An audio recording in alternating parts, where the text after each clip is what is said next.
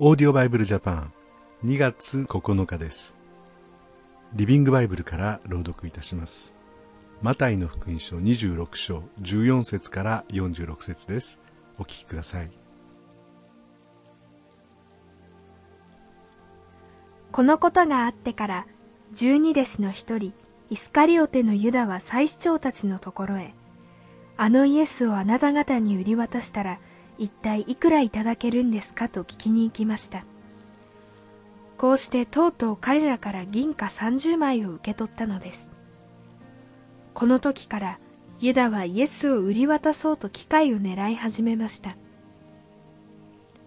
杉越の祭りの日すなわちイースト菌を入れないパンの祭りの最初の日に弟子たちが来てイエスに尋ねました。先生杉越の食事はどこですればよろしいでしょうか？町に入っていくとこれこれの人に会います。その人に言いなさい。私どもの先生が私の時が近づいた。お宅で弟子たちと一緒に杉越の食事をしたいのだがと申しております。弟子たちはイエスの言われた通りに事を運び夕食の用意をしました。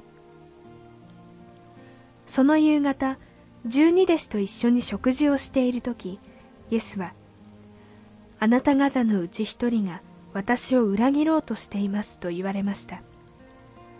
これを聞いた弟子たちはひどく心を痛め口々に「まさか私じゃないでしょうね」と尋ねました。私と一緒に鉢に手を浸している者が裏切るのです。私は予言の通りに死ななければなりません。だが私を裏切る者は呪われます。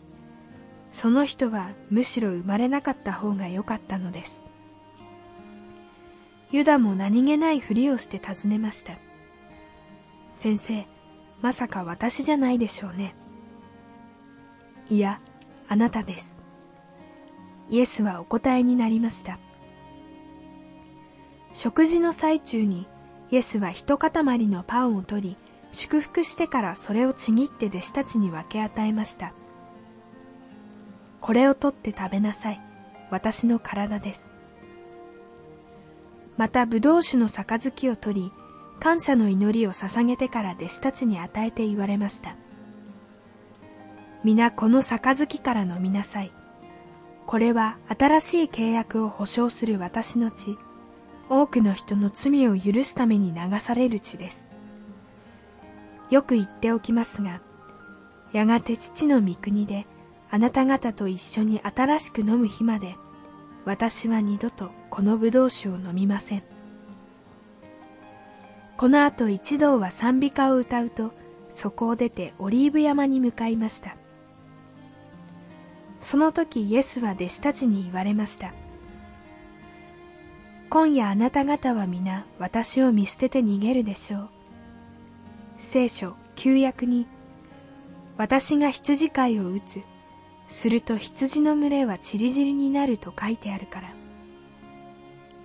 だが私は復活してもう一度ガリラヤに行きます。そこであなた方に会います。たとえみんながあなた様を見捨てようと私だけはこの私だけは絶対に見捨てなどいたしませんと叫ぶペテロにイエスは言われました。はっきり言いましょう。あなたは今夜鶏が鳴く前に三度私を知らないと言います。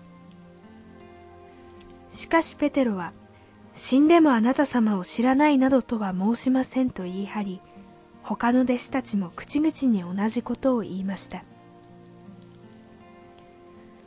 それからイエスは弟子たちを連れて、木の茂ったゲッセマネの園に行かれました。そして弟子たちに、私が向こうで祈っている間、ここに座って待っていなさいと言い残し、ペテロとゼベダイの子ヤコブとヨハネだけを連れてさらに奥の方へ行かれました。その時です。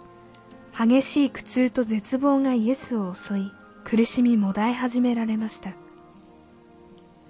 ああ、恐れと悲しみのあまり、今にも死にそうです。ここを離れずに、私と一緒に目を覚ましていなさい。三人にこう頼むとイエスは少し離れたところに行き地面にひれ伏して必死に祈られました。父よもしもしできることならこの杯を取り除いてください。しかし私の思い通りにではなくあなたのお心のままになさってください。それから弟子たちのところへ戻ってこられるとなんと三人ともぐっすり眠り込んでいるではありませんか。そこでペテロを呼び起こされました。起きなさいペテロ。たったの一時間も私と一緒に目を覚ましていられなかったのですか。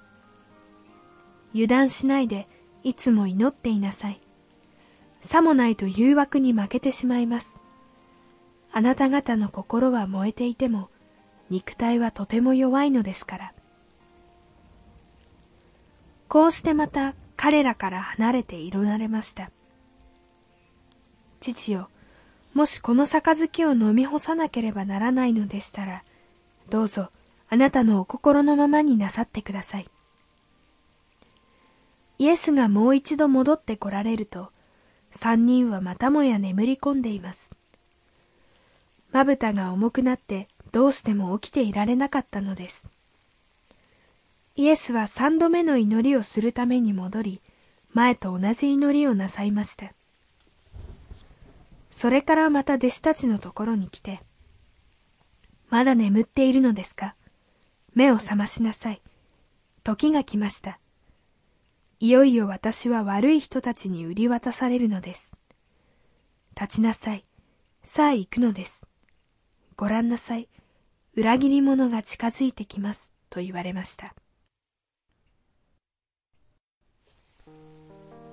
イエス様を裏切ったのはユダだけではなくてペテロも大して変わりがありませんでした弟子たちみんなそうでしたそして私たちもだと思いますそんな弱い私たちのためにイエス様はご自分の命を投げ出して私たちを許し救い今も愛していてくださるんですねそれではまた明日お会いしましょうさようなら